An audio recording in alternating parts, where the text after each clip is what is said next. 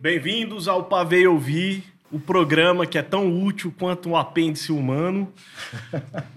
Lembrando que esse programa é um oferecimento de Big Green Vegan, Leandro Batista, Nutrição Esportiva, Salmix, Capela, Rangos e Biritas, Via 21 Representações e tudo que aparecer aqui embaixo. Hoje a gente vai falar de tosqueira, vamos falar de esgotocor, vamos falar de padre pedófilo também. A gente tá com dois dos é, dois representantes do que para mim foi a maior banda dos anos 2000 da cidade de Goiânia, o WC masculino. Ah, que isso, cara. Ah, vai ter que começar com peso. Júlio César Baron, Thiago Assunção, o Slake e eu passo a bola pro Julinho.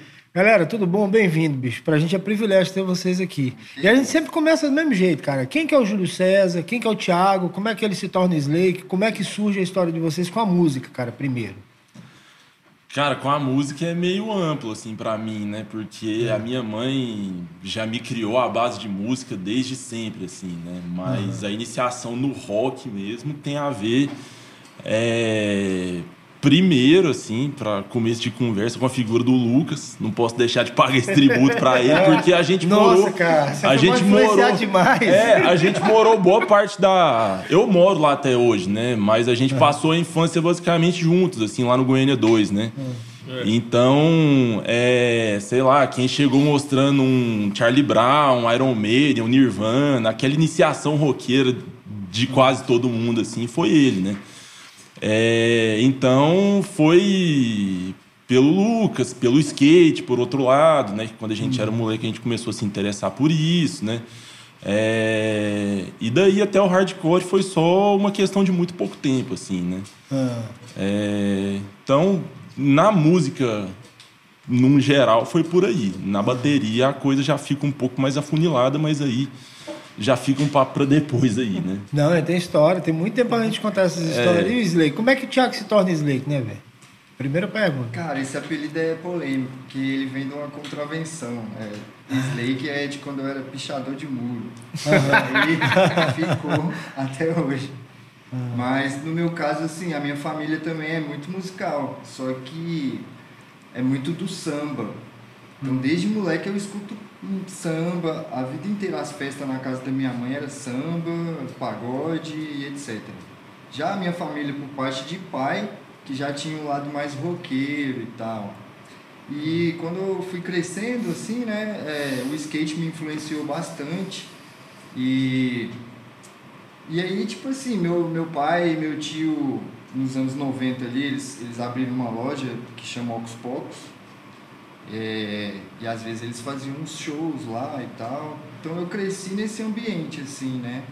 Mas, assim, eu acho que que me influenciou muito para ir pro lado do, do punk hardcore, assim, foi o skate, basicamente, e o Ratos de Porão.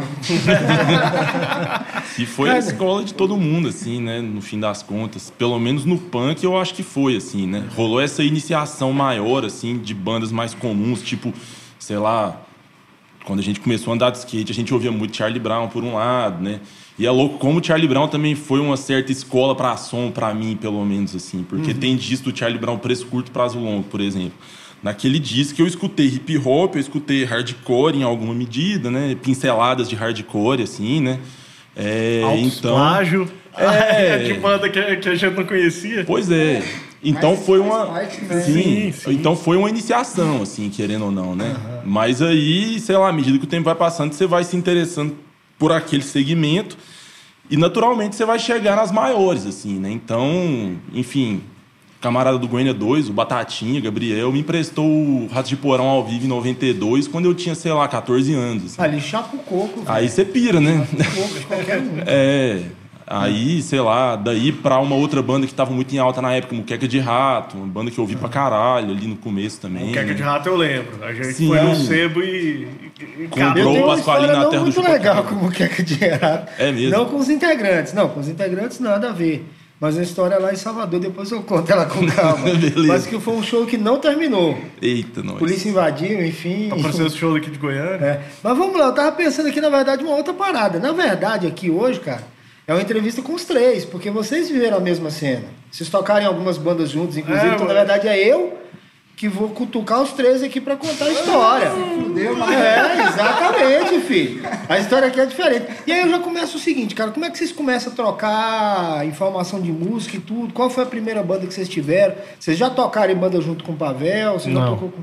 Junto não. a galera, igual o Júlio falou, eles são do Goiânia 2. E eu sou de um bairro vizinho, lá que é o Crimeia Leste. Aham. Então, é, eles começaram lá o grupinho deles e eu entrei um pouco depois, assim, que foi depois que eu fui conhecendo a galera, que eu conheci o Alexandre, que estudava perto da onde eu trabalhava, aí ele saía do colégio, ia lá pra loja, né, ficava trocando ideia de Bad Religion, de skate, de Tony Hawk, e...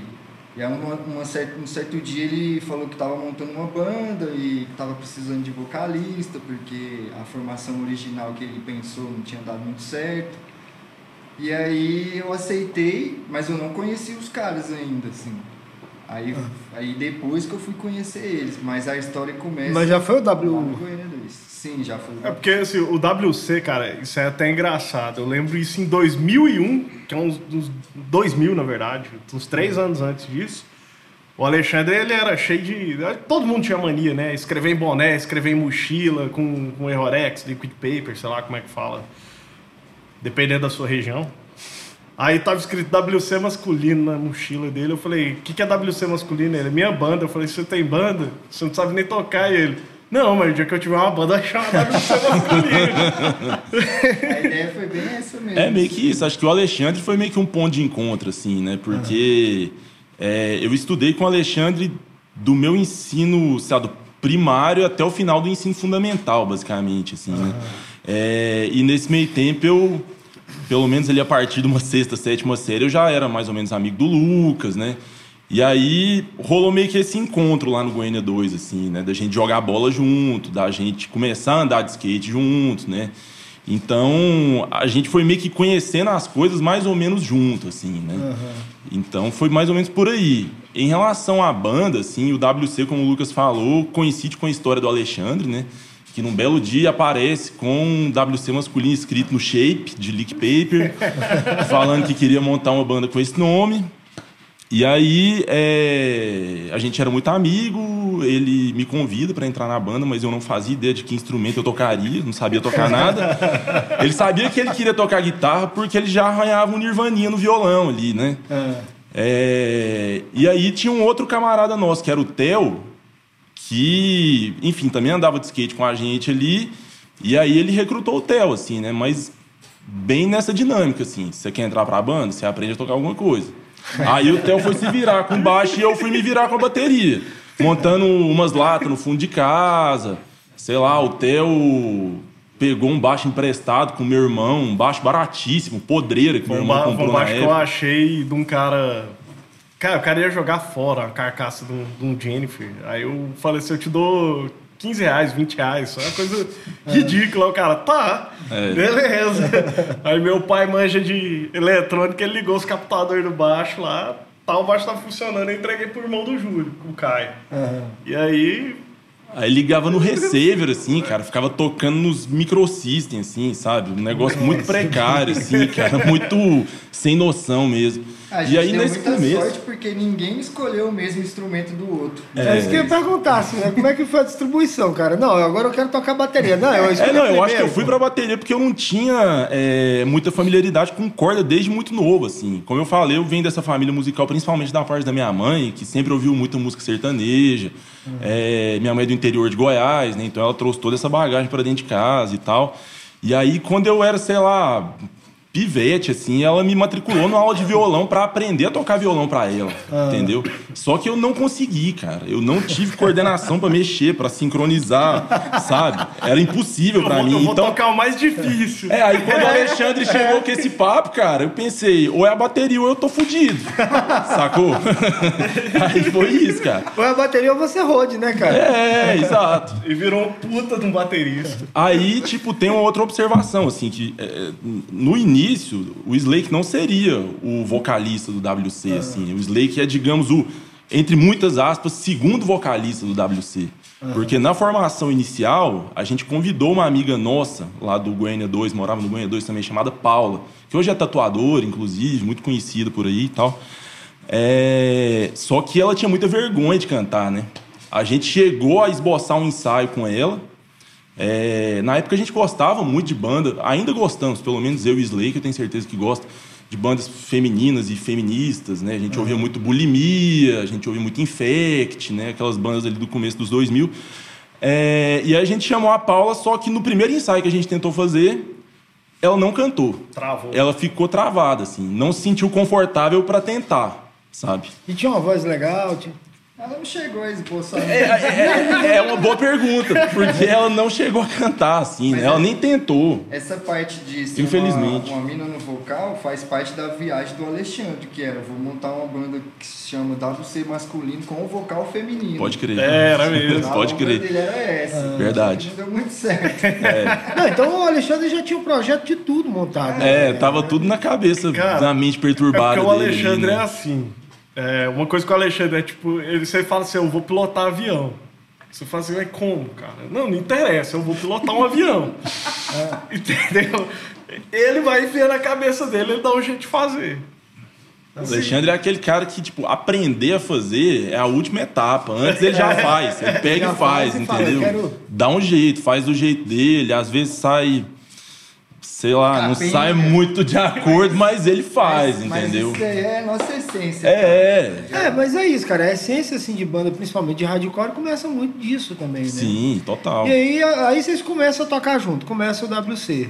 Aí, junto com isso, o, o Pavel, porque nessa época eu não morava aqui, cara, eu morava em Salvador. Aham. E aí fazia muqueca de rato lá. Lá a gente tinha taraxia, tinha Dinkdown, tinha dois sapos e meio, Uhum. pastel de miolos, enfim, é dessa geração lá da, da Bahia, né? Legal.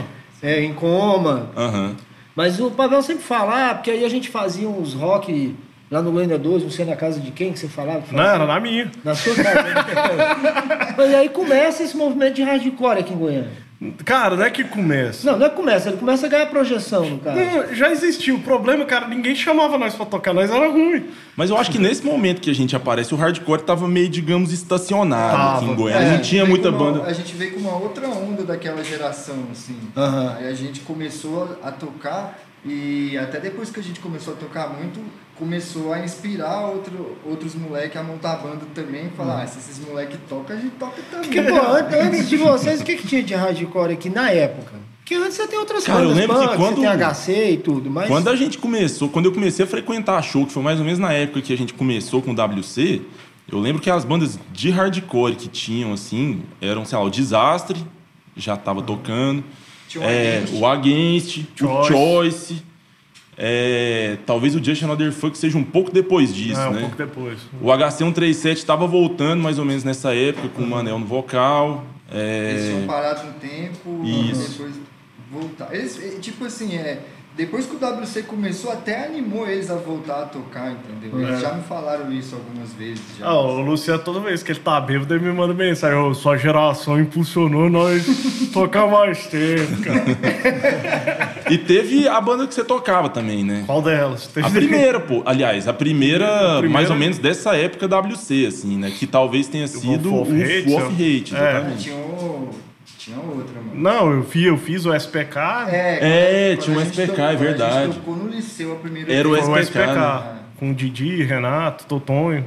Isso. Verdade. É, Era show do Liceu épico também. Pois é, e Mas- como é que foi, cara, nessa... Porque assim, nessa mesma época, rolava no Brasil aquela história dos festivais. E aqui a gente já tinha o Bananada e Nós ganhando projeção. Né? O Goiânia Nós e já estava ganhando projeção, estava crescendo. Logo pouco depois disso, o Fabrício vem a ser presidente da Brafim, inclusive e tal. Como é que era você disputar aqui com essa galera que não era a área de vocês, com certeza, né? Era a área do hard rock, do, do hardcore, essa galera de bananada, de Goiânia Nós, disputar com sertanejo, disputar com rap. Disputar que eu digo assim, era um mercado diferente, É, cara. é, né? porque, é justamente porque a gente não enxergava como disputa ou como mercado, A assim, gente sabe? a gente só queria tocar um A gente fa... É, exatamente. A gente, na maioria das vezes, organizava os shows que a gente Tipo assim, se eu não me chamar pra tocar, eu vou fazer o meu show. É, bem mais ou porque, menos isso. é, a, gente, a gente começava a falar que eram as panelas. Tinha a panela do metal, que dom- dominava os DCE. Uma vez ou outra, tinha os, os punk e tal. Geralmente era um desastre. É, mas assim, mas os punk não gostavam muito da gente também, não, entendeu? E, e é, essa galera não chamava a gente pra tocar. E, e assim. É, eu acho que assim, exceto o segundo, assim, É. né, que deu aquela força no começo e tal. é, É, a o gente tocou em vários shows organizados pela Two Beers, né, e tal. É, ele lançou os materiais físicos do WC também, né? É, mas a partir de um dado momento a gente começou a fazer os shows, assim. Na verdade, no começo teve esse lance lá do Goiânia 2 que você perguntou agora há pouco, né? É, O Lucas organizava shows lá no Goiânia 2, que era uma coisa meio, de certa forma, pioneira no faça você mesmo, assim, né? Que é o princípio do punk, assim, porque era na garagem do cara, assim. O cara abria a garagem, sei lá, recebia 100 gente, cabeças dentro da casa Não, dele. tem que assim. fechar o portão, nego subir no muro. é, Tem bom, filmagem, cara, da gente tocando cover de HC137 com o Japão cantando, inclusive. É né? verdade. Com o É. Japão cantando. Japão pega o microfone e canta, cara, o Japão empolgava nos shows, velho. Tanto do WC. Nossa, tem um da Perfect que é um, um prévia calanga. E fica, Goiânia é bom demais. ah, é hardcore. É, aí, tipo, foi, foi mais ou menos, assim, falando em meu nome e em nome do WC, assim, né? Que em 2006 eu comecei a organizar um festival chamado Trashcore Fest. Muito influenciado por um festival que acontecia em Brasília desde 2005, chamado Caga Sangue Trash. Caga Sangue é famoso. É, então. Aí o WC foi convidado a tocar na segunda edição do Caga Sangue. E aí a gente foi e pirou a cabeça, assim, pro modo como as coisas funcionavam ali no Caga Sangue, no lugar. pra- Era novidade pra gente aque- aquele tipo de organização, a- o jeito que a galera pirava, os intervalos das bandas, a galera dançando Euro, Eurodance, antes do intervalo da outra, galera Pois é, fantasiada. Não, A gente pirou muito Tem- mesmo, saca? Tem um adendo ainda, que no mesmo dia do que eles foram tocar no Caga Sangue, né, a minha banda e o WC tinham sido convidados porque tinha um programa que era o, o Marcão, o, o, o, o Ivanildo, A Hora do A Caos. Hora do Caos, que era na Interativa, que era um programa mais de música pesada e tal. Né? Eu acho que passava era depois das 11 da noite. E eles foram fazer o evento desse, desse programa. Aí convidaram o WC, convidaram minha banda na época, e eu falei, isso aí vai dar merda. Porque era uma porrada de metaleiro, banda de black metal e tal. E beleza, eles foram pro Caga Sangue, o Júlio até não queria ir É, pro Caga Sangue. essa situação aí, cara. Que coisa, né? Ainda bem que a gente foi, no fim das contas. E o show não teve a partir do momento que minha banda subiu no palco, que era uma parada mais gruvada, assim, mais. Né, tinha uma quebrada, mas tinha uma, caden- ah, uma levada do rap, assim, um pouco. Cara, os metaleiros ficaram loucos, começaram a quebrar tudo, foi pancadaria pra tudo quanto é lado. Tá louco. Eu tive que sair correndo com o carro, saca? Jogando carro em cima do- dos outros pra gente conseguir sair. Saca? É, Não, você falou essa parada da, da- do Eurodance nos intervalos e tal. Cara, o Benegão falou isso.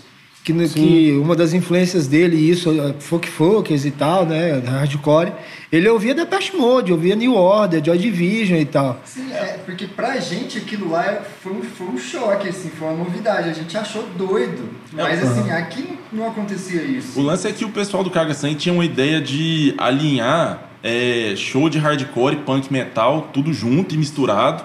Cara, isso nunca deu certo. Com. Cara, deu, na verdade. Lá não é uma é, novidade. lá- Não, lá Porque deu, era lá- muito influenciado por uma cena norte-americana dos anos Exato. 80, crossover, né? É, várias bandas comporam esse movimento, digamos assim, de misturar bandas de thrash metal com hardcore e todo mundo se unia, assim, né? Uma, uma única vez que eu vi isso aqui funcionar em Goiânia, cara, foi Sepultura e Ratos lá no ginásio de Campinas. Isso aí foi 80 e alguma Sim, coisa. Deve fazer bastante É, tempo. você não é da época de Mas, vocês, nossa, não. deve ter sido um showzaço, né? Foi. Nós Foi, mas era difícil, porque, porra, tô falando assim, anos 80 aqui em Goiânia, a gente ia pra show de metal. Uhum. Era mortuário, enfim, era tudo na chacrinha da 115, Lava Jato 2M, vocês devem ter ouvido falar dessas histórias. A galera Lava Jato velha que a 2M gente e tal. conhece sempre fala que tinha uma guerra de com Tinha, tinha, cara. A gente ia pra Brasília pra show lá no Gilberto Salomão, aí o pau comia. Os caras iam pra cá, quando tinha show de punk aqui, o pau comia também, entendeu? Nossa, posso Nós estamos falando de anos 80, isso era Sim, bem sim. complicado. É, mas é, nessa época, assim, começou lá no Carga Sangue essa ideia, né, e tal. É, funcionou muito bem. E esse lance do, do Eurodance que o Slake comentou é porque eles queriam justamente unir bandas de vários estilos, entre aspas, diferentes. Uhum. É, uma ideia política muito libertária, digamos assim, tinha é, discursos muito afiados, assim, entre as bandas uhum. sobre, sei lá, é, veganismo, sobre é, é feminismo, sempre traziam bandas. É, também. É, toda essa política que envolve o punk acontecia, uhum. permeava o caga-sangue ali, sabe? Uhum. É, então misturava tudo isso com a diversão de colocar um Eurodance no intervalo entre as bandas, assim, sabe? Então não era aquela coisa. É, séria demais, assim, aquela ah, coisa... até o deboche mesmo, que os caras lá do Brasil são zoeiros Aquela também, coisa né? meio tipo, braço fechado em show de hardcore uhum. pra pagar de mal, sabe? Eles queriam desconstruir essa imagem de malzão do hardcore, assim, sabe? Uhum. Aí nos intervalos rolava esse som, o pessoal ficava dançando, tinha um globo de luz. Isso. O show acontecia num puteiro no subsolo do Conic, cara, é. sabe? O bar dos encontros, uhum. assim, então... É é tipo a desconstrução total da parada, assim, né? Então a gente conviver com Qual isso. Qual edição que foi? Que os caras fizeram um, um, fingiram um despacho de macumba grandão com, com as velas pretas. Ah, eles, eles, sempre faziam umas gracinhas. Soltavam uns foguetes. Saía fantasiado de múmia. era uma festa, cara. Nossa, era maravilhoso, assim. Aí a gente eu e o, o, Pedro, que depois virou vocalista do Tirei Zero, que foi outra banda que eu tive, a gente teve a ideia de fazer um festival mais ou menos nessa linha aqui em Goiânia, assim, exatamente, ah. que foi o Trashcore Fest, que o WC tocou em praticamente todas as edições, assim, né? O primeiro foi onde? No Martin Sererê, em 2006. Ah. Você Tem vídeos no YouTube desse? Tem? Tem. De, de algumas bandas, assim, tipo, acho que o Mob Ape é, esse show foram Mob Ape, eu acho que tem vídeo de todas as bandas é, no YouTube. Mob tá, Ape, tá, Eternal Devastation, Slaver de Brasília, Possuído pelo Cão de Brasília, DFC de Brasília também e o WC, né? Ah. Foram é, essas as bandas. Na época tinha aqueles, aquela book vídeos, eles foram uhum. lá, filmaram, tinham LB vídeos também, por isso que tem isso no... Eu tinha uma companheira em Salvador, cara, ela tinha uma banda, ela, a Lina, ela era uhum. baixista do Não Sou Seu Amigo. Não sou seu amigo. Não sou seu amigo, não dá Não é bom, não é bom. Muito bom. E o sonho dela era tocar no Caga Sangue, cara. Assim, porra, sair de Salvador e tocar no Caga Sangue era o auge pra banda, entendeu? Mas era sensacional, cara, porque ela era uma coisa muito espontânea, assim, sabe? Uhum. É, a gente parece que. Não, não só a gente aqui em Goiânia, mas eu acho que o hardcore tem muita amarra, assim, né? Você vai no show, você tem que preservar determinado comportamento, você não pode se soltar, se alegrar, mas se expor isso, demais. Cara, eu, assim. eu acho que. Parece que ali a, a coisa a cultura underground de Goiânia, a cultura Goiânia, assim. O Goiânia ele é bairrista, ele é bairrista por natureza. É, é. E aí os caras, tipo assim, cara, eu lembro que a gente ia pro show de metal. A gente ia porque nos nossos não, ia, não tinha mulher, vamos falar a verdade. Ah, quando tinha a, a, mina bonita, ela tava com cara já. E, tava com o cabelo da, da outra banda. Não, metal. é, os nossos não ia mulher, cara. Na verdade, os os caras mais velhos eles já falam que nos nossos ia mulheres e nos deles não ia. Mas esse é, esse é, um fenômeno curioso, assim, da gente pontuar, cara. Porque quando o, WC começou a tocar, era uma coisa impressionante, assim, cara. Uhum. É, realmente, assim, eu olho para trás hoje, assim, e penso que. Eu não sei se nunca mais aconteceu, mas pensando rápido aqui, eu não vi uma banda que encadeou ah, uma movimentação como o WC não, fez, assim, isso sabe? Aí, isso não Cara, a gente ia tocar, ou sei lá, para dar dois extremos, assim. Se a gente fosse tocar no Terra do Nunca, que era para lá do Terminal Bandeiras, ou se a gente fosse tocar aqui no DCE da UFG, tinha uma multidão acompanhando a gente, assim, uma multidão dentro das circunstâncias do underground. Sim, assim. A gente tinha... sempre arrastava cara, a gente com a gente. Assim. Fixo, né, cara, cara vocês botar 60 pessoas dentro do Terra do Nunca é coisa pra caralho. Pois é, eu, é, é coisa pra caralho. Um espaço comprimido daqui. É. Sim. A gente arrastava os skatistas que era do Crimeia, que era do meu bairro, alguns do Goiânia 2, aí já dava uma galerinha boa. Uhum. E as outras pessoas que iam vendo shows e iriam gostando e acompanhavam, assim, sabe? Pois é, cara, aí, porque aí fica assim aquela. A, a, aquela questão do seguinte: vocês também, já é uma pergunta na verdade, né? Vocês também estavam trazendo algo que ninguém trazia até então. A história que vocês falaram aí, que Alexandre já pensava em botar uma vocal mulher. Isso não era à toa. O cara já estava construindo uma coisa maior. Como você estava falando, Júlio, né? Porra, discussão sobre a questão do sexismo, do feminismo e tal, já permeava essa discussão. O hardcore já estava permeando essa discussão e vocês queriam discutir isso também nas músicas, discutir isso também no que vocês faziam. Sim. Então, assim, não tinha essa carência como que se diz assim, é, estacionado e vocês deram vazão pra isso, cara? Que aí por isso você conquista esse público fiel. Até certo ponto, cara, porque a gente também não foi muito. Porque, assim, pra a gente não foi finalizar muito só- revolucionário nisso, É, não. porque pra finalizar, não, não é questão de ser revolucionário, mas, pô, na cena metal, na cena punk é difícil você ver mulher. E quando você vê aquela. eh, Tem aquele meme famoso, né? A menina, a menina chega com a camisa, sei lá, do Venom. O cara fala, então. Fala todos os discos do Venom em, com informação. todas cobrança, as- assim. É, exatamente, entendeu? Aham. Então, assim, vocês não estavam também atendendo uma demanda que era reprimida, cara? Porque você tinha mina andando de skate, você tinha mina que tinha o que falar, e às vezes ela não se sentia representada. Aí tem uma banda que chama WC Masculino, com um discurso, com, enfim, Aham. uma postura diferente. É, eu acho que sim, cara. Eu nunca tinha pensado nisso, mas acho que sim. Acho que tem essa abrangência no WC. Chegou a assim, ter um né? atrito com a, com a Barb's Nightmare por conta disso, né? Cara, eu. eu, eu, a- eu a lembro que elas tiraram a foto dentro do banheiro masculino. Aí o Alexandre, vocês fazem até propaganda pra nós. É, eu, eu- eu tenho a lembrança de ter um flyer de divulgação de um show que o WC ia fazer, eu acho que no, no próprio Terra do Nunca. É, e a gente foi ensaiar no Old, na época que era, não era na Araguá, era ali em frente de Joãozinho Mercedes, Aham. né? 24. Isso. no centro. E aí, cara, é, tinha uns flyers de divulgação lá e alguém escreveu a próprio punho, assim, cara, tipo, caneta vermelha. Rasurou o nome do WC e escreveu embaixo: Não vá, são machistas. Eu fiquei sem entender absolutamente nada, Mas assim, então, né, é, teve uma galera do- das pessoas mais velhas que associava o WC masculino a alguma coisa machista, Aham. entendeu? Como alguma O segregação. pré-julgamento ali. Mas não, não- nunca passou na nossa cabeça. Esse Cara, nome aquilo é era o- muito mais de banheiro podre mesmo. Exatamente, cara, exatamente. De sujeira, de imundícia, assim, sabe? Mas é isso, cara, é isso. A ideia era essa mesmo, É né, esse cara? mesmo. Cara, só uma curiosidade aqui, o Marcelo Colón, ele é meu amigo de infância, mas ah, talvez as poucas referências que ele tem é da época que eu dançava break eu via Venom. o pai não sabe dessa história, eu dançava break e eu via Venom. Cara, sensacional, cara. É, eu sou completamente a favor dessa mistura aí. E, e, assim, cê- vocês tiveram uma projeção foda.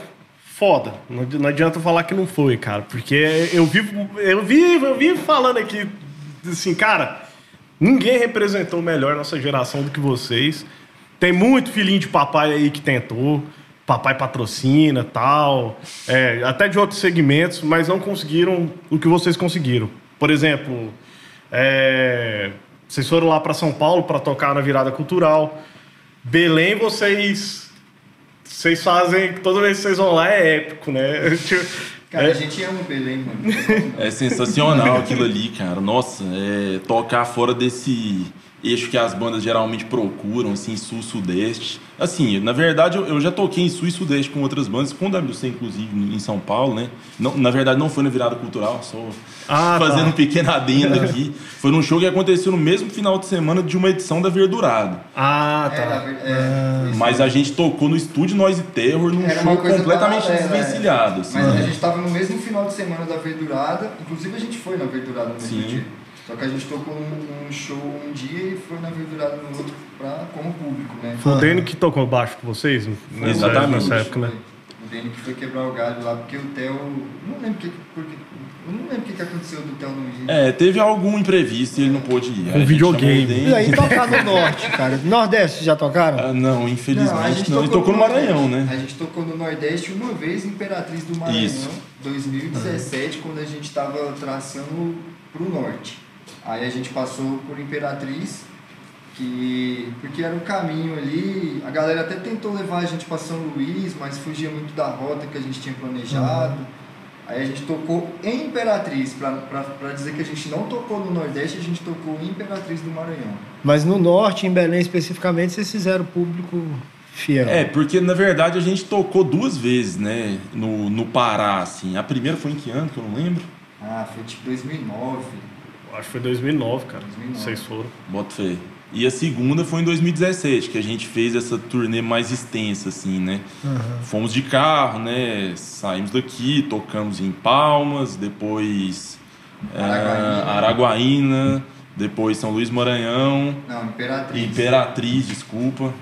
Depois seguimos pro Pará. Aí lá a gente tocou. Eu só lembro de ver a foto do cara Três peladão Belém. no, no É, meio da foi da rua. primeira Esse vez foi que a da gente primeira foi. vez. Lá em Quaraci. Ó, a primeira vez que a gente foi pra Belém foi o seguinte: lá tinha uma banda que chamava Dercy Gonçalves. Eles vieram tocar em Goiânia. É, e trouxeram um amigo deles que estava acompanhando a banda. Eles fizeram uma turnê do norte descendo até o centro-oeste.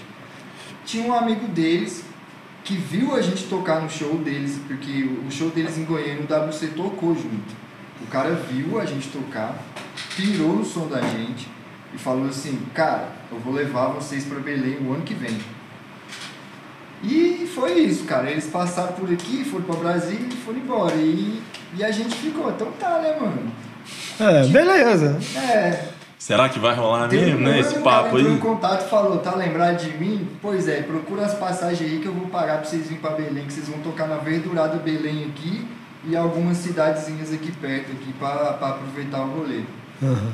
Essa foi a primeira vez que a gente foi. A gente foi, comprou passa, tipo, saiu pra pesquisar passagem de ônibus e tal, e o cara falou, cara, eu vou pagar, mas não folga muito não. É mais barato possível, né? Não pega o leito, não, filho. Pega É, o comercial aí. outra, né, cara? vem com gente- ônibus de. Vem com aqueles caminhão de Romeiro, fica mais É, fácil. o Slake encontrou um sacoleiro ali nas imediações da rodoviária. A gente foi e foi uma aventura, né, cara? Porque. E, e foi assim, ó. Ele pediu pra gente ver o, o- a forma mais barata. Aí a gente viu a forma. Eu não lembro quanto que era o preço, já faz muito tempo, eu não lembro, eu nem chuto mais quanto que era mais ou menos cada um, cada cabeça. Mas a gente falou pro cara, ele foi e mandou o dinheiro das passagens só de ida. Aí a gente já ficou bolado. Mano, pra voltar de lá. E aí a gente ficou assim, mas pô, mano, vamos, né? A gente tem uns amigos lá que tão, na época não era tão amigo assim, era conhecido de, de internet, porque tinha a galera do Dercy. que- A gente só tinha visto os caras uma vez na é, vida, né? A gente interagia por internet, assim, é, Orkut, Fotolog, essas coisas. E aí, cara, é, a gente falou, ah, mano, vamos nessa porra aí, mano. O cara mandou o dinheiro, pá e tal, ele não vai deixar nós na mão, não, mano. Mas naquela, né? Aí a gente foi de sacolete, foi canseira pra caramba. Baú quebrou umas vezes na É, estrada. na estrada. Era pra gente chegar num dia, a gente chegou no outro. A gente chegou, era pra fazer um, como se diz, uma baldeação em Imperatriz do Maranhão pra pegar outro ônibus pra ir pra Belém. E a gente chegou, tipo, uns 10 minutos atrasado, o ônibus que saía de Imperatriz para Belém já tinha partido, e o outro ônibus que saía era só 10 horas da noite, a gente tinha chegado lá uma hora da tarde. Não. Aí a gente teve que ficar zanzando na cidade. E a galera ficava falando, vocês não ficam andando muito aqui não, porque a galera sabe que vocês não são daqui, vocês estão carregando um instrumento, a roupa de vocês é diferente, nega que fuma por causa de um real, malandro. Eu sei, Cara, foi uma aventura, Eu sei. assim, mas é. A gente ficou muitas horas na rodoviária. A gente foi num boteco lá perto, aí passou umas horas lá, depois foi pra rodoviária, passou muitas horas lá. Teve umas coisas inusitadas de um velhinho que tava lá, viu que a gente tinha uma garrafa de tequila, colou na banca, queria ser rápido. No final das contas ele queria ir pra Belém com nós.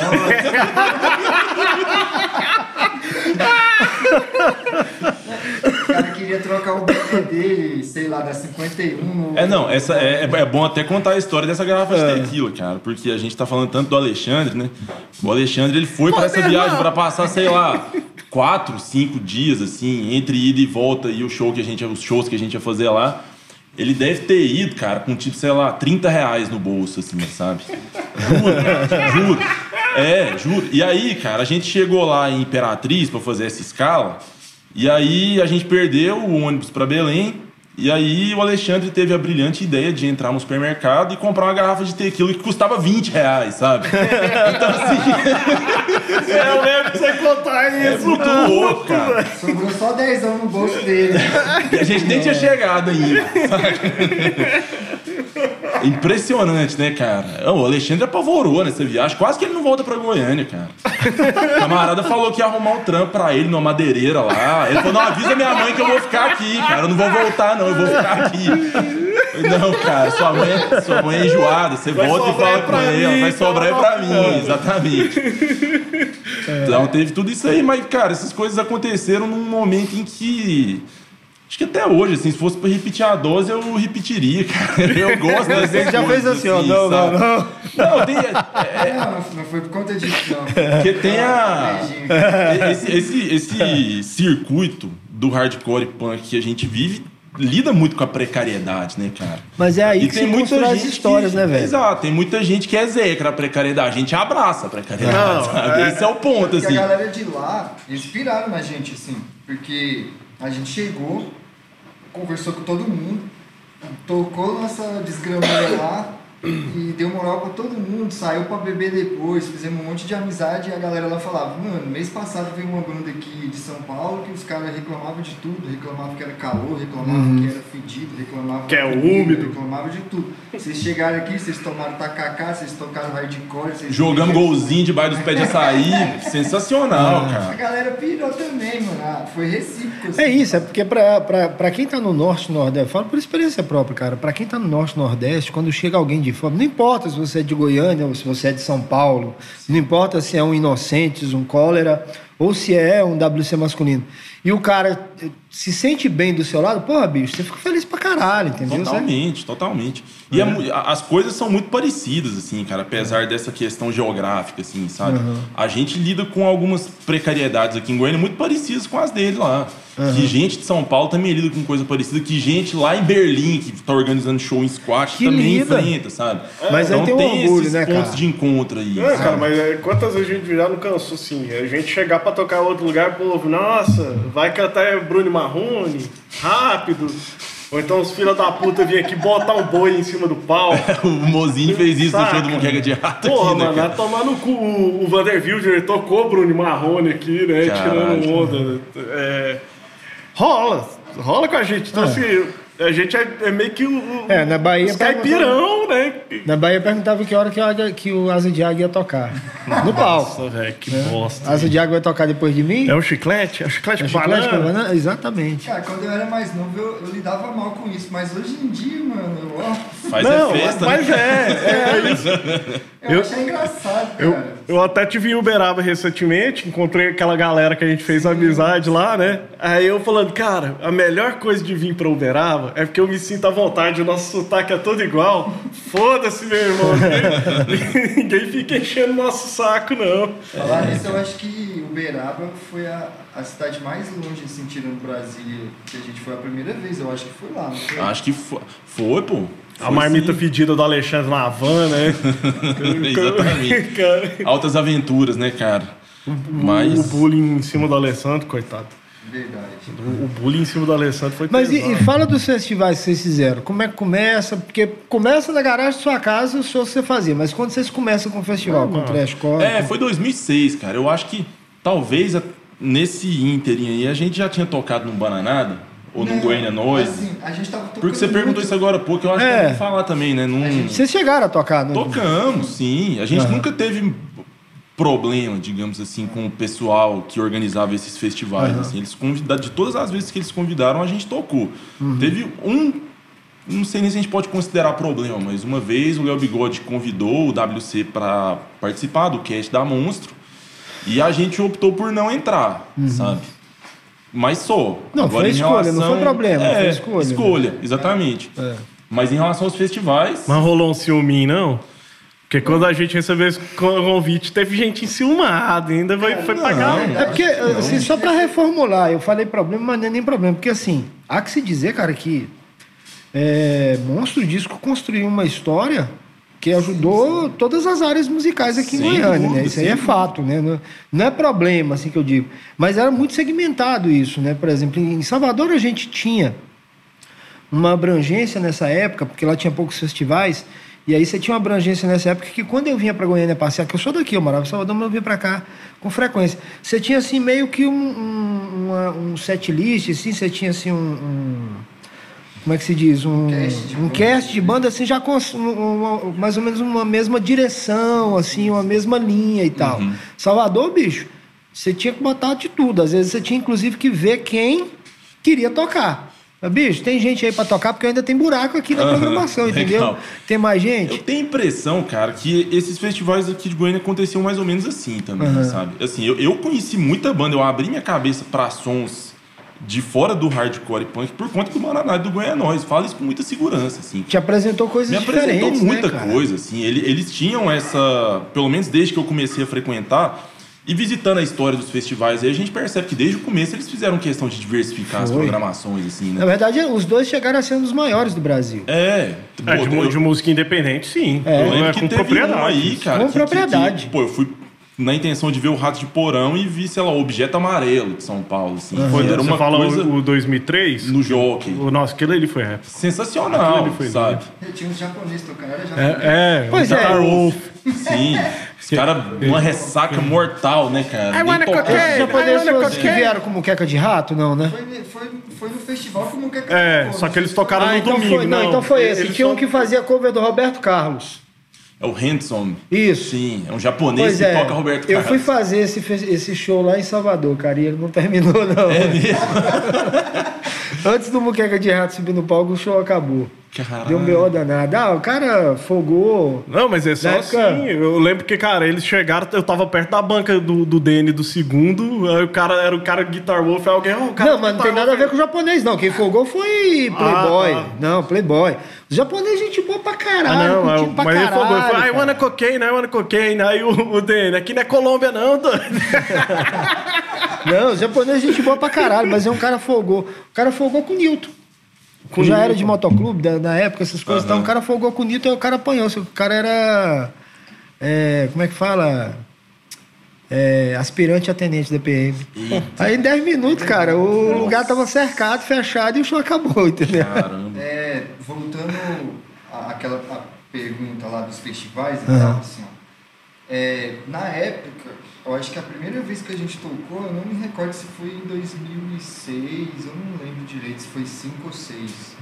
Cara, eu sei que foi Mas- no Bananada no Martins Sererê, assim, mas. Mas eu lembro que a gente tava tocando muito em Goiânia. Tipo assim, a gente tocava todo final de semana. Sexta, vezes- sábado e domingo, às vezes. É, e tipo assim, tava tocando muito, muito, isso despertou a curiosidade Uhum. e acabou que aconteceu os convites. Assim, que eu lembro que a gente tocou.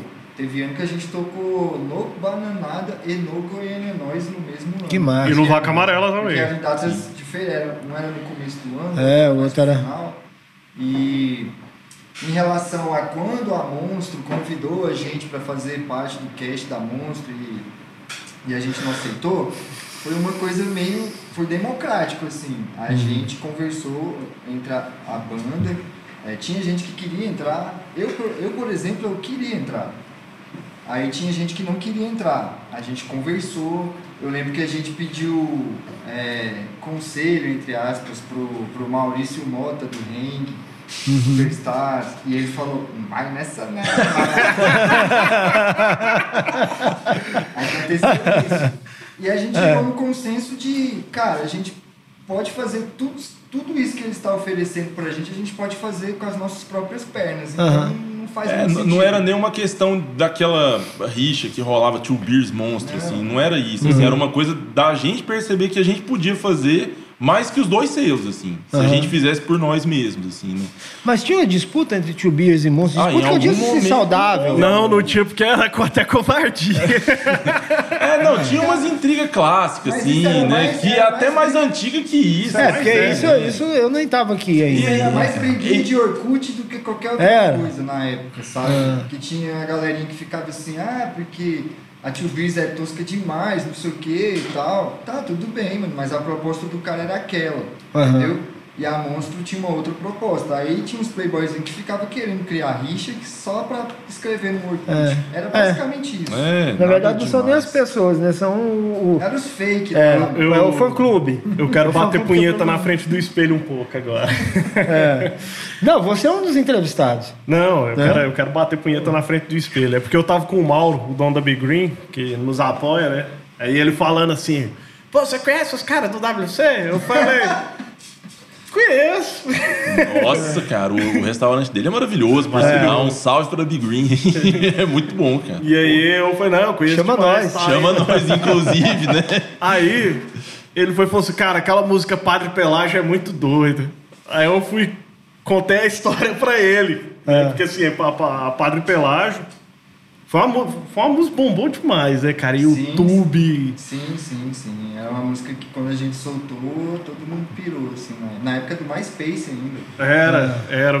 Porque assim, a Padre Pelágio, a gente já. Eu e o Slake tinha escrito ela, tipo, uns anos antes. A gente escreveu uma porrada de letra. A gente. Era o mês de julho, eu saía do meu serviço e o Slake saía do dele. Meus pais viajavam e a gente ia lá em casa tomar pingorante, ficar fumando cigarro. e- É, e, e na época é, eu morava lá perto, porque No eu morava Crimeia. no Crimeia e no Goiânia 2. Era pegar um ônibus ali, não dava nem meia hora de viagem, eu chegava na casa deles. Nossa, dava nem 10 minutos, Dava cara. 10 minutos. E aí vocês ficavam escrevendo O que música. demorava mais era o ônibus chegar. É. Depois É. que eu entrava nele rapidinho. Você lembra do episódio do Daniel, que eu contei da porradaria que, a gente, que a gente teve lá Foi. com, com os caras de torcida organizada? É, a gente fez música pra isso. A gente escreveu um monte de letra na época. A gente ia pra casa dele, ficava bebendo lá uns pingorantes de madrugada, sentado na frente do computador, escrevendo besteira. E, e acabava o cigarro, a gente ia dar rolê. É, lá no Goiânia 2 tinha que andar muito pra achar esse Até hoje não é muito Não diferente. mudou muita coisa, não. E assim, cara, aí eu, eu sei que, não sei por que cargas d'água, o Thiago virou pra mim, eu quero tocar essa, essa música. Foi, "Ma- mete bronca, mete bronca, vocês gravam e tal, e ficou uma música do caralho. É, foi louco porque era uma época que a gente tava ouvindo muito Extreme Noise Terror, né? Ela saiu My Crust, assim, né? Tucá, tucá, tucá. Eu gosto pra caralho dessa música também, cara. Porra, É a letra é massa, o som é massa. A gravação ficou legal. inclu- Inclusive a gente gravou no República. Quando era o, o Túlio e o, e o Japão. E o Japão? É, eu lembro que. Que, o, que você foi trabalhar lá, né? Eu trabalhei lá. Eu lembro que na época eles estavam começando a, a gravar. E aí a gente chegou, o Túlio fez uma proposta assim, vocês é, gravam, sei lá, duas ou. acho Vocês que- gravam aqui, Eu não lembro se aí foram, se foram duas ou quatro. vocês gravam aqui com a gente. Ele, ele falou assim, ó. Bem calmo. Vocês gravam aqui, sei lá, quatro músicas e se vocês gostarem, vocês gravam o resto, que a gente tinha dez músicas pra gravar. Aí a gente, então, beleza. Aí fomos, gravamos quatro músicas, a Padre Pelágio foi a melhor. Eles estavam aprendendo também a, a, a mixar, a masterizar, então foi um aprendizado pra eles também. A Padre Pelágio ficou boa pra caralho, a gente falou, pô, vamos gravar as outras 10 aqui, né, cara? As outras 10 não prestou. E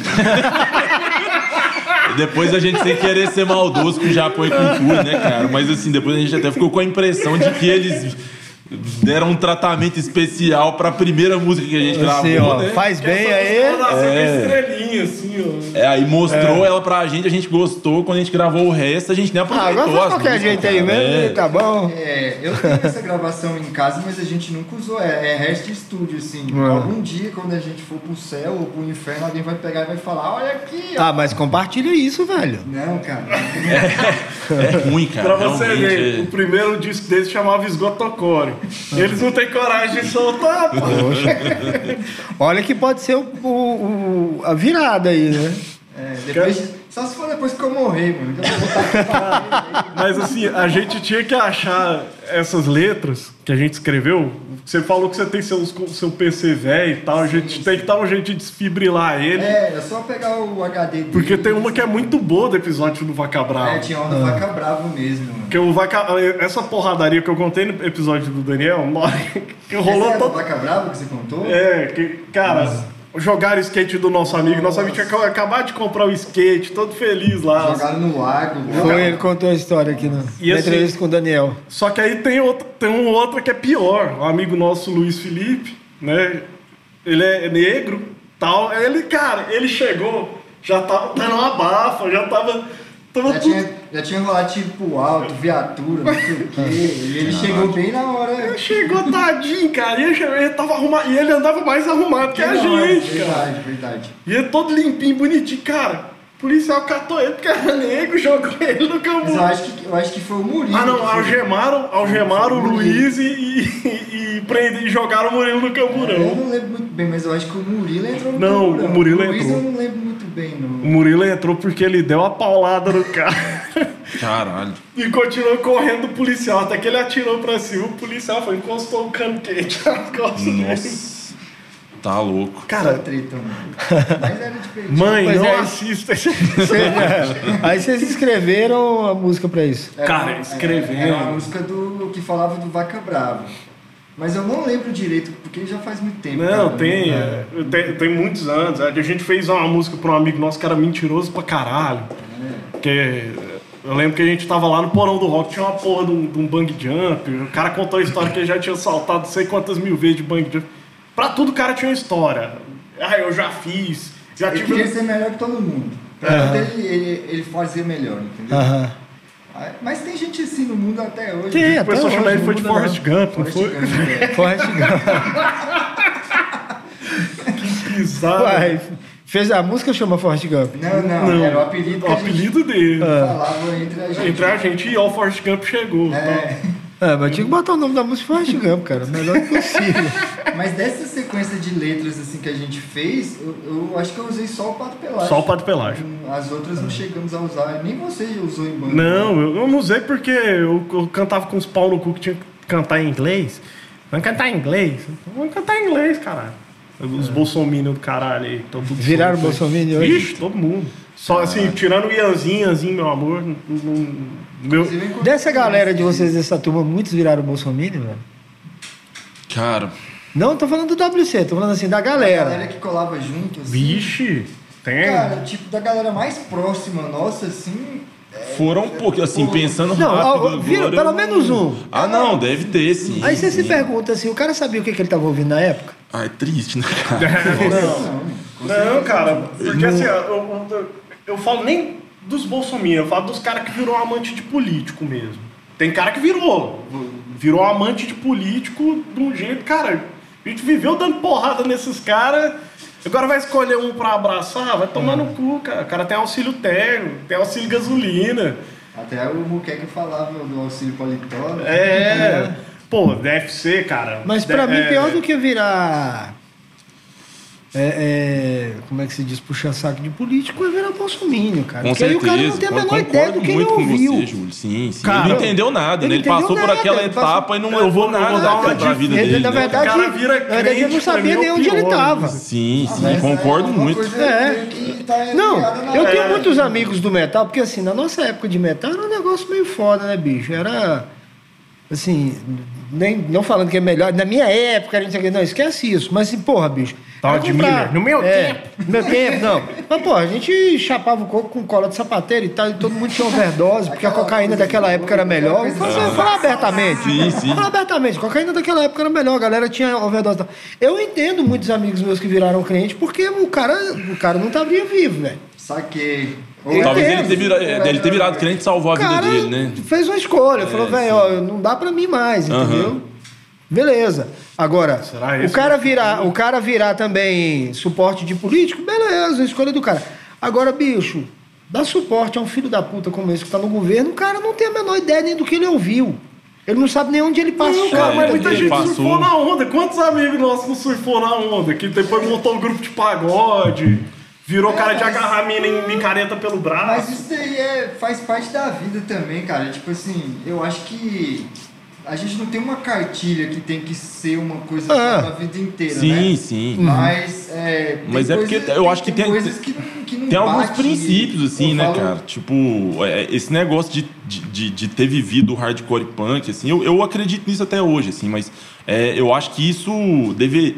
Não sei se deveria, vai, mas é uma coisa que molda caráter. Minha, né, minha irmã fala que a gente sofre de síndrome de Peter Pan, você pira? Não, não, não acho que seja Eu isso, assim, eu cara. Eu acho acho, que é tipo, cara. é uma coisa que você vive, que você acredita que você assimila muita coisa daquilo, Cara, né, eu- sabe? É, é- princípio, assim. É. Então Não, mas eu chega um cara isso. com um Eu- discurso eu, por exemplo, como esse que o você se deixa Ball fez, já levar. cansei de falar, cara. Aquilo ali arrasou pra mim. É triste, Eu, eu não escuto. Eu não, Cara, ho- hoje, hoje eu é, eu não vi. consigo ouvir. Tanto que eu amava aquilo, eu não consigo. Cara, hoje eu tô surfando lá no Instagram, lá vejo lá o Steve Cabalaro lá do. Cavaleiro. O Steve Cabaleiro, Cabalaro, Steve Cabaleiro lá, é, dropando, e aí de repente ele para e começa no estúdio com a banda dele e tal, e fala, cara, bicho, isso não é síndrome de Peter Pan, isso é o cara saber onde é que ele está até hoje, Ah, mas saber é, o que ele gosto, fez. É igual o Júlio falou, essa cena, esse mundo punk hardcore é, molda caráter. É, Porque Exato. foi ali que eu aprendi que era errado ser homofóbico entendeu? Porque, tipo assim, a gente já vem pré-moldado, assim, da nossa família e É. tal, a ter um- uns, uns pensamentos, assim, a agir de forma preconceituosa, Exatamente. de forma racista. E o hardcore, ele quebra isso, Sim. entendeu? Uhum. É, então molda caráter. Então, pra mim... Só que também tem uma outra questão, cara. O hardcore é um círculo social como qualquer outro, assim. Exatamente. Então vai ter gente ruim, vai, Vai ter ter gente desinteressada, vai ter Com gente com a certeza. cabeça, sei lá, um De pouco vento. Mano, conflituosa. Tem, tem uma assim. banda lá de São Paulo. é, eu vou chamar eles de pior. Ah, deixa eu pegar. Que é o nome da banda. Aham.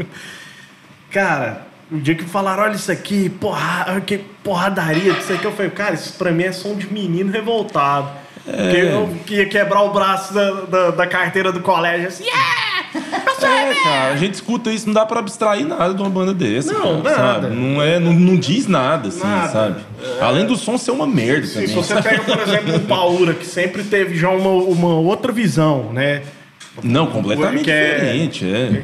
que fala to- é, assim nessa ala do hardcore que a gente acredita Uhum. sempre, né? Falando de união, de igualdade, de Sim. do, de um como é que fala, de um, de um de uma cena que tenha mais empatia um com o outro, Sim. né? Aham. Aí me aparecem esses caras, pô, eu vou dar porrada, eu vou tomar bomba. Em Brasília, um dos caras da cena, cara com um X na mão, daquela galera que tinha um X na mão lá, cara que virou pastor também, né? Mas lá sempre colou com isso. O cara abriu a igreja da maçonaria. Vocês viram isso? Não, vi, cara, não vi. Ainda Vocês não- bem que eu não vi. Eu vi a igreja da maçonaria, mas o cara veio do hardcore, esse cara? Ah, eu não sabia, não. Mas é isso, assim, é- existem essas anomalias, né, cara? É, como, como Vai, você vai. falou, Luiz, ele é, ele Eu acho é que a uma- é um círculo social como qualquer Como outro, qualquer cara. outro, cara. A gente não pode exigir que ele seja melhor, que Exato. ele seja mais esclarecido. Ou que seja ele extremamente seja- coerente. E- e Não é, não é, cara. E Tem o princípio é o resgate da masculinidade tóxica. Eu, assim, eu não vou ficar pagando de santo falar que eu sempre fui legal, não, que eu sempre fui um cuzão. Eu, eu sempre fui um cuzão, eu, eu falo, eu sou muito difícil hoje, mas em vista do que eu era, eu sou um amor. hoje. Não, é sério. É igual o Pablo falou, cara, se você nunca mudou, algum problema você tem. Sem dúvida. Mas se mudar pra melhor. Sim. Assim, não regredir. Não regredir. É. É, hoje, muita coisa que eu fiz, eu olho e falo assim, meu Deus do céu, cara, que, que merda que eu era. Mas eu acho É. que todo mundo tem um pouco disso, assim. Isso é muito normal, né? É humano isso, né, cara? É, na verdade, o problema é se você não reconhecesse isso. Exatamente. Aí seria problema, entendeu? Se você É, não reconhecesse Eu isso, direto eu falo, cara, tem altas ex-namoradas minhas que me odeiam com razão, eu dou total razão pra elas. É, outras é mais drama, mas. Pois assim, é. Já, já, é, O, problema, o problema é se você não reconhece isso, cara. Sim, e assim, agora eu não ent- é, exatamente o que você falou, não dá pra entender, eu não consigo entender mesmo, cara. A galera que conviveu com nós, escutava as mesmas coisas que nós, dizia que acreditava nas mesmas coisas que nós, tá desse lado. É, e eu Cara, prefiro é. nem papo, eu tô meio que igual o Fu falou. Não conversa comigo. É, mas não precisa. Exatamente. É, é. No fim das contas é isso, cara. É gente que eu não quero ter por perto, assim, sabe? Cara, eu, eu até entendo é, algumas pessoas assim que votou nesse camarada aí e por conta de um anti ou Camarada não, porque é coisa comunista.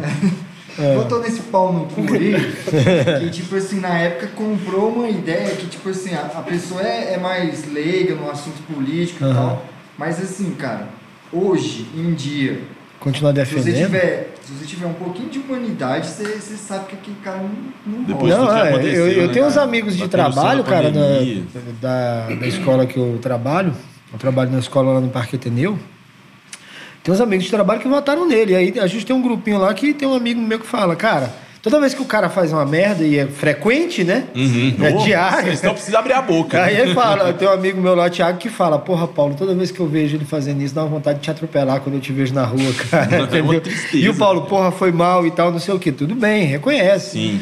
Mas o foda é ver que, eu, eu- cara, tem professores que trabalham comigo na escola, claro que não vou dizer o nome da escola, mas tem que é formada em história e é defensora do cara, assim, de uma forma cega, radical. É, não, aí é a pessoa que abraça a ignorância mesmo. Exato, assim, né, abraça vai. e vem cá comigo. É, nada de casar, braçada, entendeu? porque a ignorância Vocês vai até o a última, ela, né? aquele que falou que ele, ele, ele, ele passou a acreditar na urna Ah, eletrônica. agora tá bom, né? Agora tá fácil, a corda tá no pescoço, mano.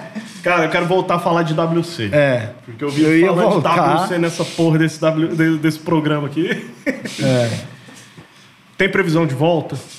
Um revival? Cara, é, é muito fácil a gente fazer um som de novo, assim, né? A questão é mais geográfica, digamos É. assim, porque o Alexandre tá morando em Brasília, mas A gente já sabe. que Até quanto tempo também? já que a gente falou tanto sobre ele, o Alexandre ele tem uma vida cigana, né, Manda cara? recado logo pro cara. É, Fala, não, Alexandre. Alexandre, para quieto aí, meu irmão. Por Ô, favor. meu irmão, vamos parar quieto aqui nesse cara É Goiânia. porque ele é meio cigano, cara. Ele tava há pouco tempo atrás no interior de Minas, agora ele veio pra É. Brasília. Daqui a um mês ninguém sabe, né, o que é que vai acontecer. E o Stone, que é o baixista do WC, mora em Goiás, né? Mas, Ah, o assim, Gabriel. Gabriel, exatamente. Ah, cara. Ele tá vindo com alguma regularidade pra Goiânia. Gabriel, assim. você tem que vir aqui, velho. Porra. Demais, Ô, demais. Estoneira, faz cerveja pra nós. Pra nós, por favor, né, velho? Vou te visitar, Stoneira. Cervejinha com capim e limão, cara. É, Stone manda bem, viu, nessas receitas Muito, aí. Nossa senhora. Quando ele começou com essa parada de fazer cerveja e tal, eu tava fazendo pão, cara. E a gente falou, não, hora vamos fazer uns pão aí, uma cerveja junto. E, Sim. pô, nunca rolou. Stone é sangue bom Nunca demais. Essa- esse rolê do WC Pô, em uma porrada aqui no 2017. microfone aqui. né? Esse rolê do WC em 2017 lá pro, pro Nordeste, Barra Norte, só aconteceu por causa do Stone, cara. É. Porque ele foi o motorista do rolê inteiro, assim. Cara, Impressionante, cara. lembro- Eu não lembro o ano que ele entrou no- na banda. É, boa pergunta, viu? Eu não lembro. Ele não é da formação original. Não, Não, o Theo Theo. era da formação original, né? E aí... O Theo é aquele amigo seu também. É, até, até a gente é irmão, cara. É. Até é a gente é meio que família. O Theo, cara, ele, ele saiu da banda assim pra, pra resolver a vida dele, é. pra resolver a vida dele, assim. Então, tipo, ele, ele meio que saiu assim na obrigação mesmo. Aham. Aí depois o Stone entrou, mas eu não lembro. Aí, tipo assim, nesse meio tempo aí, a gente fez show com o Demi em São Paulo, a gente fez show com o Cello em Brasília. Exatamente, o Shell Com do Cello? É, Aham. tocando baixo. A gente chegou a fazer show com o Brunão. que tocava no Ressonância. Aham. Uma vez, acho que foi- Minion Alert! Minion É, Alert! Ele é mesmo. É, eu falei nele, Eu não sabia, cara. Que ele é, merda. ele é. Oh, caralho. Mas dizendo ele que se arrependeu de voltar no cara. Mas Eu ele- sei em quem vocês votaram no verão passado. Nossa, Mas que enfim, a gente chamou o Brunão porque eu acho que foi em 2010 a gente foi convidado para tocar no Goiânia Noise de novo e era uma edição da Ambiente. E, e a gente já tava sem baixista. E na época a gente pensou assim, cara, tem que falar rápido se quer, se não quer. Aí a gente ficou naquela, não sei o que. Não, então vamos fazer o seguinte, vamos acertar e aí a gente corre atrás de alguém para tocar baixo. É. Aí a gente aceitou o convite. Mais ou menos igual o início da banda, né? Vamos montar a banda aí, escolhe o que você quer tocar e vambora. Aí a gente aceitou o convite para tocar no Goiânia Nós da edição da Ambiente. E depois disso a gente começou a ficar especulando quem poderia segurar o baixo naquele show. Entendeu? Aham. E na época a gente chegou numa conclusão que ele pegaria mais rápido as músicas e resolvia o problema. Uhum. E foi isso que aconteceu. Ele, ele pegou as músicas rápido e tal, a gente tocou. Pá, É, e aí quem ficou mesmo foi o Stone, É. assim, né? Que o Stone. veio depois dele. Sim, É, que o exatamente. Stone já Rolou um fluxo de gente de Uberlândia pra Goiânia em um dado momento aí, sabe? O e aí veio Cello. Cello, é, veio Stone, veio Hudson, veio um monte de gente pra cá, assim. E aí o Stone veio mais ou menos nesse bolo aí. E aí a gente, na verdade, acho que o Alexandre já conhecia o Stone. É, eu acho que o Stone tava chegando a ensaiar com o Just Another Fuck nessa época, cara. Era uma coisa assim. Ele levou o Stone lá pra casa, num dia que a gente tava tomando uma cerveja. Aí a gente ficou lá chapando e ele falou pra mim que o Stone seria o novo baixista do Pior WC. essa foi a época que eu fiquei mais away, que eu, tinha, eu virei chefe de cozinha, então não tinha tempo Eu tô tentando lembrar o ano Porra disso, mas é, é difícil eu acho- saber, eu cara. Eu que- não... eu acho que isso é, é- Foi bem na época que o Bruno tocou ali. Aquela época era 2010. Isso aí foi entre 2011 e 12, eu acho, que Uhum. ele entrou. assim. É só lembrar se foi antes Copa ou pós-Copa. É, Cara, eu, eu lembro que eu tinha acabado de chegar em Goiânia em 2011, aí eu conheci o Stoner. Primeiro eu conheci a Laís, aí ela era muito amiga do Stoner, conheci o Stoner. E através deles conheci o Cello também, que tinha isso mesmo, assim, uma migração, ele vinha muito Sim, pra cá. A galerinha Esses caras moraram, e o mais louco, esses caras moraram na casa do Alexandre. Foi, foi. Chegou um dado momento que morava, sei lá, Alexandre, o André, que é o irmão dele, o Lucas, que é o irmãozinho mais novo, a mãe e dois caras de Uberlândia, dentro de uma casa pequena, assim, sabe? o Alexandre tem esse acolhimento, assim, né? Os caras chegaram, não tinha muito o que fazer, não tinha muito pra onde ir. Falou, não, fica aqui em casa, bicho. É. Aí os caras passaram um tempo lá, né? Desde Rolou moleque, um né, estreitamento de laço com o pessoal de Uberlândia. O WC tocou muito com o Dead Smurfs, né? Que era a banda do Shell, do Hudson. Do Joãozinho também, Rapaz, que mora aqui em Goiânia. Contando essas histórias. né? Do Alisson. co- Contando essas histórias, dá vontade de fazer o circuito no centro, Bairro 3, Ronan. Dá, dá, Isso aí é uma coisa que. não vai de Bairro 3 não, mano. Latado, ó. Não. Tô falando Bairro 3 daquela época. Hoje eu nem sei como que é. É, hoje não vai lá não, que é só ré. Não Mas assim, é, é fácil, cara. Do W, eu, eu acho bom, assim, porque o WC é uma banda que não tem prazo de validade, assim, pra gente, pelo menos, sabe? A gente é, mas tocar quando a gente quiser quando- tocar, quando sabe? estoura, quando a gente exemplo. puder tocar, né? Não, mas tal. quando estoura Padre Pelágio, que vocês falaram, quando vocês começam a receber mais convite e tal, não chegou um momento assim que vocês chegaram próximo da profissionalização? Falar, cara, se a gente seguir aqui. Nunca, nunca, nunca. Nunca deu. Com certeza não. Cara, a e a gente tocou em muitos lugares. A gente tocou em Cuiabá também, uma, uma- num festival desses que era. Acho que era o fora, Calango, não? fora do Não, eixo. fora do eixo. É, a gente foi com Maltrapilhos lá de Brasília, numa van, uma viagem A divertidíssima. gente andou, a- acho que a gente só não foi pro sul, mano. Lá no sul a gente não foi em lugar nenhum. Mas sempre nessa dinâmica, assim, de tocar quando a gente tinha tempo pra tocar, sabe? O Slake no trampo dele, eu no meu, Stone no dele, Alexandre Aí, nas a correrias A ali, era dava, isso, assim. Dava um jeito de, de tirar folga tudo na mesma época, ou pe- pedir uma folga, ou tirar férias, e pra dar certo, assim, né? Mas é igual ele falou, assim, aí a gente tá espalhado hoje, né? Eu acho que quem mora aqui em Goiânia hoje em dia é só nós dois.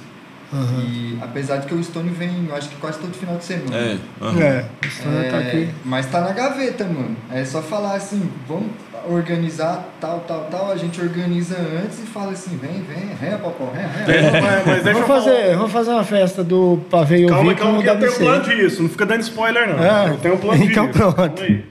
É, mas assim, eu acho necessário é, vocês voltarem. Primeiro, porque depois de tudo que a gente passou nesses dois últimos anos, 20, 21, é, cara, até com a questão assim, sobrevivemos. Cara, eu tô Total. disso. É, uma Celebrar coisa a vida, né, que, cara? Que, eu- que eu tava É, até afastado, eu, total. eu me afastei, eu tinha afast- perdido minha amizade com o Júlio, assim, eu não sabia nem por quê.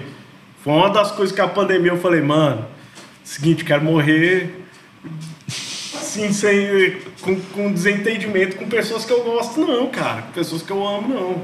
Entendeu? Porque eu- a gente não sabia que ia acontecer, né? E- É, a gente voltou a conversar um pouco antes da pandemia até, né, e tal. É. Mas enfim, é... E assim, o- o- outra coisa, desculpa te cortar, mas Imagina. assim, eu acho necessário, até porque tem muita galera que pega o pau de vocês pra gozar, ou da nossa época, eu vou dizer assim, né?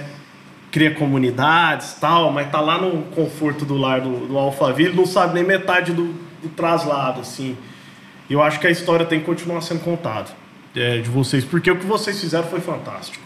Igual o Júlio falou, vai profissionalizar. Cara, não tinha como. É hardcore, porra. Aqui no Brasil ninguém leva isso a sério, não. Tudo bem, mas aí, o que você fala, desculpa interromper, mas você fala assim, a história precisa continuar sendo contada.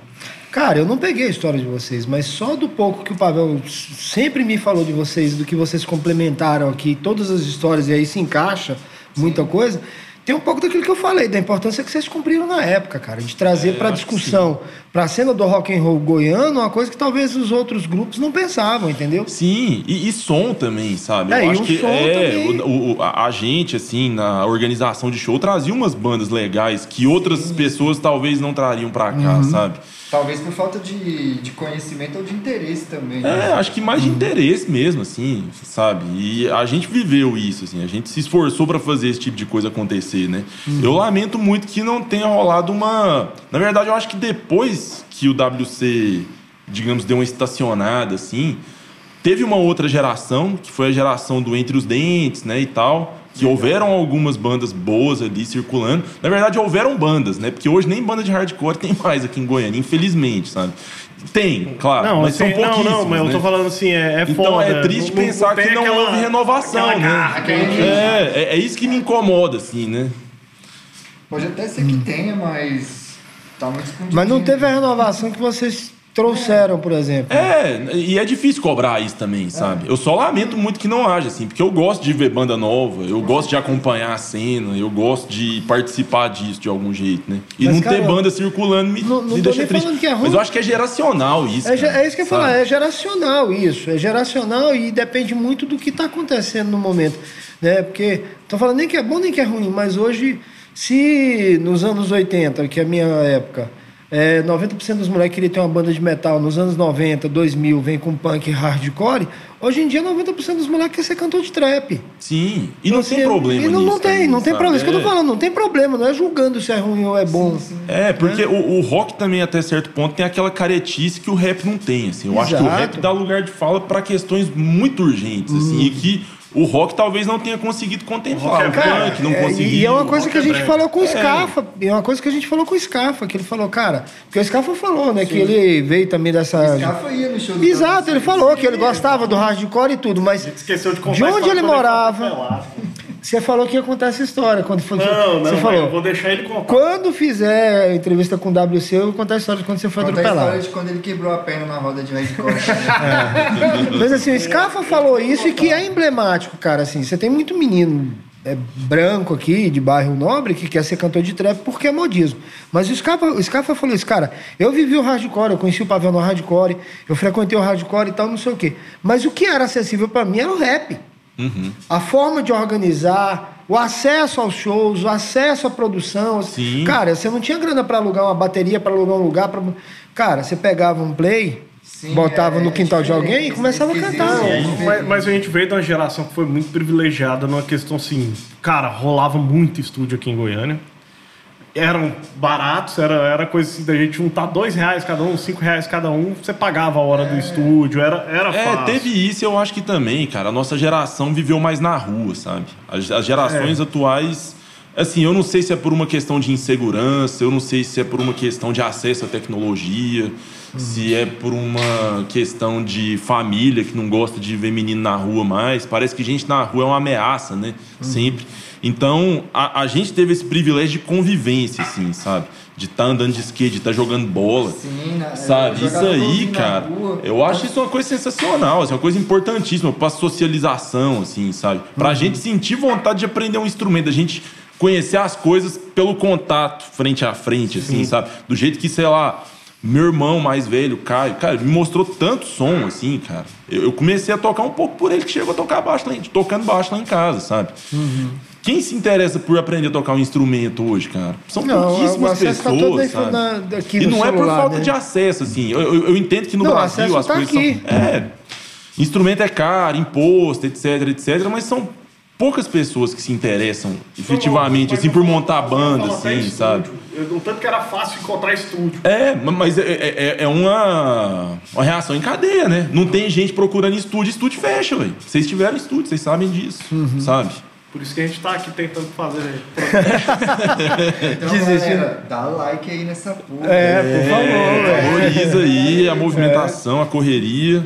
Até Importante. porque, assim, a gente quer fomentar mais coisas além de bate-papos, assim. É, é, cara, eu quero fazer, eu quero estar à frente do, de fazer o, do- o documentário do WC, entendeu? Porque, assim, eu, eu tenho uma outra ótica, óbvio que vocês vão falar, mas eu tenho uma outra ótica de quem viu de fora tudo aquilo, assim, cara. Entendi. Hoje eu vejo a importância. O tanto que foi importante, cara, aquela, aquela porra da gente tocar dentro de boate gay, mano. Né? Enquanto. Saca, tinha. cara, isso aí é o de banda, menos. banda de metal não entrava. Não, mas sim, banda de Mas metal. isso tem um sim. peso e importância. Aham. outros É, é- segmentos. acaba sendo uma abertura, assim, né? Exato, Porque- É, eu- eu- e assim. Chama. Por, por tudo mesmo. Vamos fazer junto. Claro. Não, vai, vai ser a nossa equipe. É. Mas assim, é, eu falo por tudo, porque aquilo ali foi simbólico. Foi massa. A união da galera, desde o, da, da galera do Goiânia 2, a, a do Crimeia, os playboy de Jardim América, os playboy de Bueno que pagavam um pauzinho, mas tinha medo de... Você já minha roupa? Então, Mas é- isso tem em todo lugar, mano. Não, óbvio, eu só tô tirando... Deixa eu tirar o sarro, caralho! Senta o aço, mano. Lombardi, quanto tempo deu aí, Lombardi? Vai, uma hora e Eita, já. e 14. Não, tanto a gente vai ter É. que encerrar. Faz as suas... Não, na verdade não tem consideração final, né, cara? Na verdade é o seguinte, é perguntar que, que vocês estão de projeto pessoal, cada um? O que, que vocês estão fazendo, cada um aí, de projeto para tocar o barco, para tocar a vontade de tocar, para tocar a vontade de, de, de enfim, de, de, descobrir a música ainda e tudo? O que cada um tá fazendo? Cara, e aí, finalizando, se tem algum convite já formado, porque se não tiver, eu não vou dar spoiler, mas a gente quer fazer um, Entendi. Um bagulho. Ah, legal, legal demais. Cara, eu tenho outras bandas, né? Eu tenho uma, uhum. eu tenho uma banda que chama Death From Above, que eu toco batera. Uhum. A gente gravou um cover de uma banda que chama Varukers. Sim. Que vai sair num tributo brasileiro ao Varukers. Caralho, velho. Que dezembro ou janeiro tá na mão isso aí. Porra, caralho. E assim, a gente não tem é, show, essas coisas assim, ainda não aconteceu por conta da pandemia ainda, assim, uhum. tal. Esse tipo de projeto eu ainda não tenho, mas eu tenho essa banda e tem uma outra banda que chama Continente Terror, que eu também sou batera, inclusive eu gravei lá no Luna, quando era o Lucas. Uhum. É, gravei com essa banda, só que foi, foi assim, a gente gravou em março, na outra semana veio a pandemia, veio o lockdown, aí não deu tempo da gente fazer muita coisa, assim, não não deu tempo de divulgar muito, de fazer muito. O material coisa. tá parado. É, essa gravação a gente soltou duas músicas na, no, no YouTube e a gente gravou um pouco mais, assim. E é uma banda muito boa, por sinal. E, e é isso, cara. Tipo assim, eu, eu não tenho previsão para fazer show de novo com essas bandas, assim, até porque isso depende muito do, do, do que a gente está vivendo agora, né? É. Mas eu tenho mais duas bandas que eu ainda tô na, na ativa, assim. Uhum. Aí a gente bota o, no YouTube, bota no, no YouTube nosso lá o link dessas bandas também, certo, o trabalho certo. que você tiver. Certo. E como é que você tá, Julião? Cara, eu dei um tempo. De Julião das pra bandas, Julião, né? né? Exato. Marisa! Eu tive um monte de banda, assim, né, cara? É, paralelo com WC, assim. Eu toquei no Ímpeto, toquei uh, no Possuído pelo Cão, lá de Brasília, uhum. grandes amigos aí, né? Toquei no Frieza, toquei no Bang Bang Babies. Uhum. Só que de uns. Tem, tem mais. mais. Se for chamar, é toquei no Diversões Bang Bang Eletrônicas. De que época, cara? Cara, eu toquei no Bang Bang 2017 e 2018, ah, salvo não, engano. Não. 2016, 2017, 2008, coisa assim. Eu sou 2000, ruim de data. 2006, 2008, eu vim aqui, aí eu falei com o Pedro, cara que eu fazia um evento lá em Salvador, convenção de tatuagem. Todo ano, nós fizemos seis edições. E a gente levou gente pra caramba, cara. Uhum. Cataléptico, Cataléptico não, já era Six Six Inners, né? Six Six Inners, Matanza ia todo ano, Red Hunter, Mystifier, uhum. Cascadura, que eram as bandas de lá. Mas levamos Venus Volts, levamos TNT, levamos Torda Zumbis do Espaço e tal. E eu tinha o tesão que eu nunca realizei, que era levar Bang Bang Babies, cara. É uma grande eu banda, né, cara? Levar, eu gosto porra, muito, assim, cara. Eu fiquei muito feliz. Até porque eu botava, eu botava retrofoguetes todo ano, cara. Uhum. É uma banda que conversaria. Exato, ali, conversaria é, bem, sim. entendeu? Aí, é, só que eu fiquei um ano na banda só, né? cheguei a gravar umas quatro músicas aí que saíram recentemente aí nas plataformas digitais. Pedrinho tá até lá no México agora. Tá né? lá no México, no Festival é. da Slovin lá. Demais. Pedrinho é sensacional, cara. É uma é. sugestão para uma próxima entrevista, inclusive. A pessoa é, tem muita é, história boa para contar. Cara. O nome dele tá no. no uhum. Eu vou fazer, lá vem o Chaves. Mas aí, de, tipo, eu, eu, tentei conciliar todas essas bandas, assim, em algum momento da minha vida, assim, mas uhum. eu abri mão de tocar de uns dois anos pra cá, saí de todas elas uhum. e tô me encarregando ultimamente só de estudar literatura. É? é. Que bom. Tô fazendo cara, uma segunda graduação, né? Eu já sou formado em jornalismo, tô fazendo uma segunda graduação em letras, português. Uhum. É, e tô tentando adiantar um outro lado da minha vida que ficou parado por tanto tempo, assim, né? É, e aí a minha opção foi abrir mão de um jeito meio abrupto, assim, sabe? Vou sair de todas as bandas. O que foi um, uma dificuldade enorme para mim, assim, né, cara? Porque uhum. eu toco bateria desde que eu me entendo por gente, assim, né? E aí saí, tô estudando, tô tentando desenrolar esse lado, Você mas com certeza. Idade, né, quando começou. Não, né? o WC começou, primeiro ensaio do WC, eu tinha 13 anos de idade. Caralho. Caralho. É muito louco isso, né? Mas aí, enfim, é... tá nos planos voltar, é claro que tá, sabe? Para tocar outros estilos. Eu, eu, gosto muito de som, assim, né, cara? Para além do hardcore, punk, metal, é, escuto tudo quanto é tipo de coisa, assim, né? Então, é, sei lá, tô afim de descolar um djembe para aprender a fazer uns pontos, assim, sabe? É, ideias, né, cara? Ideias, assim, curiosidade, né? A gente tem que manter a curiosidade em dia, é importante é. isso. É isso, cara. sempre. Uns Sim. carimbozinhos Uns também. carimbó, cara. Nossa. É, cara, isso aí é uma coisa sensacional. A primeira vez que a gente foi pra Belém, a gente viu um carimbó ao vivo, ao cara. vivo. Assim, ó. Isso É, foi uma é experiência sensacional, É foda. assim. Mano, tinha um cara foda. que tinha uns dread que batia no pé dele, mano. Cara, e, e- e aquele som, bicho, é, é muito percussivo e muito repetitivo, né, É, cara? E, cara. e o som parece que. É meio viagem isso, mas parece que entra dentro da gente. Você não consegue ficar parado no show de carimbó. Mas a relação cara. da música, ela é assim. Ó, É você vê, você vê o carimbó ao cara. vivo, cara. Você vê o maracatu ao vivo. É, deve ser maracatu. incrível, Bicho, é né? muito louco, é muito louco. Experiência foda. muito sensorial mesmo, Pô, assim, e- muito e a prazeroso. gente teve até contato com várias, várias outras, como é que fala? Que a gente dava muito rolê, né? Pô, não tem show? Ah, vamos pro terça não tem canja. Aí tinha a galera fazendo os batuques. E a gente teve muito contato, né? Com essa Demais. diversificação, assim. Sim. Mas isso é bom, cara. Isso agrega. Muito, É, é, essencial, cara, isso aí. Totalmente. A gente toca até melhor depois. Totalmente, cara. A gente traz essas referências, né? Você constrói outras coisas ali, porque você vê outras coisas que não tá dentro do seu universo ali, cara, que às vezes conversa com o que você faz. Aliás, tudo conversa, na verdade. Você pegar esses ritmos originais, esses ritmos mais antigos, com certeza conversa com o que você faz. Sim, sem dúvida, sem dúvida. É. Então, vamos encerrar que eu tenho que passar É. o tablet de Santo Antônio na barba. tá, tá ficando branca já de, de novo. É, então, cara, obrigado. Cara, obrigado vocês. Pô, foi ótimo, Porra, valeu. foi massa, velho, foi muito massa. bom. Pena que eu não tava bebendo, né? Porque eu tô, tô com um certo problema, é uma certa restrição. Tentando beber. Vida longa aí, ao pavê ouvir. Legal demais ter essa movimentação. Não, mas vamos fazer outras aí. coisas. A gente ainda vai conversar mais, cara. Maravilha, A gente vai vamos sim. conversar mais, ó. Com Vamos certeza. conversar mais. E a todo mundo que tá acompanhando, vendo, ouvindo, ou sei lá, a gente. Não sei como você tá, tá, Tá tá acompanhando, né? ou só vendo cortes, ou só enchendo o saco. Tá tateando na internet e Instagram. acha a gente assim por acaso e chegou até aqui. É, obrigado por passar mais esse tempo com a gente. E é isso aí. É, valeu, que gente. falar, Obrigado. Valeu, gente, é. obrigado. Até a próxima. É nóis. Valeu.